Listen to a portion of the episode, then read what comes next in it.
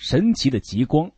一九五零年的一个夜晚，淡红和淡绿色的光弧在北方的夜空中闪耀，它不断变换着自己的形状和颜色，就这样轻盈的在夜空中飘荡了好几个小时。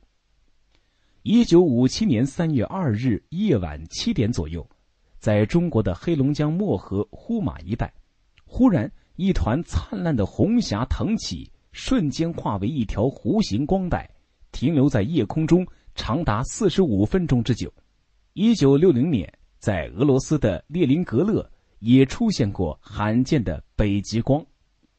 一九八八年八月二十五日二十一时，在中国黑龙江省漠河县呼中区新林区又出现了极光。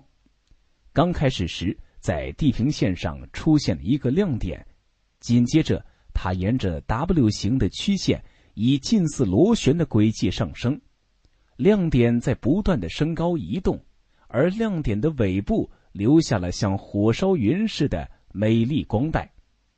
然而，也就是这种绚丽壮观的极光，使远在美国阿拉斯加的出租车司机竟然可以收到来自本土东部的新泽西州调度员的命令。极光的不断变化，也可能会使电话线。输油管道和输电线等细长的导体中产生感应电流，使输油管道被严重腐蚀。而千百年来，人们一直在寻找这奇特而瑰丽的极光形成的真正原因。前苏联科学家罗蒙诺索夫经过试验证明，极光是空气稀薄的高空大气层里的大气放电所造成的。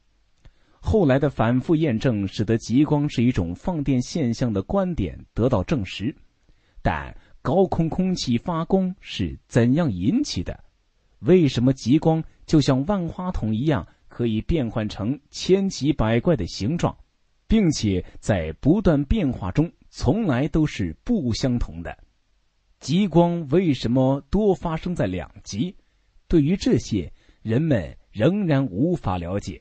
后来，科学研究证实，极光的产生来源于太阳的活动，而极光现象之所以只出现在南北两极，是因为地球就像是一个以南北两极为地磁两极的大磁石，而从太阳处来的粒子流就是指南针，它飞向两极的运动方式是螺旋形的。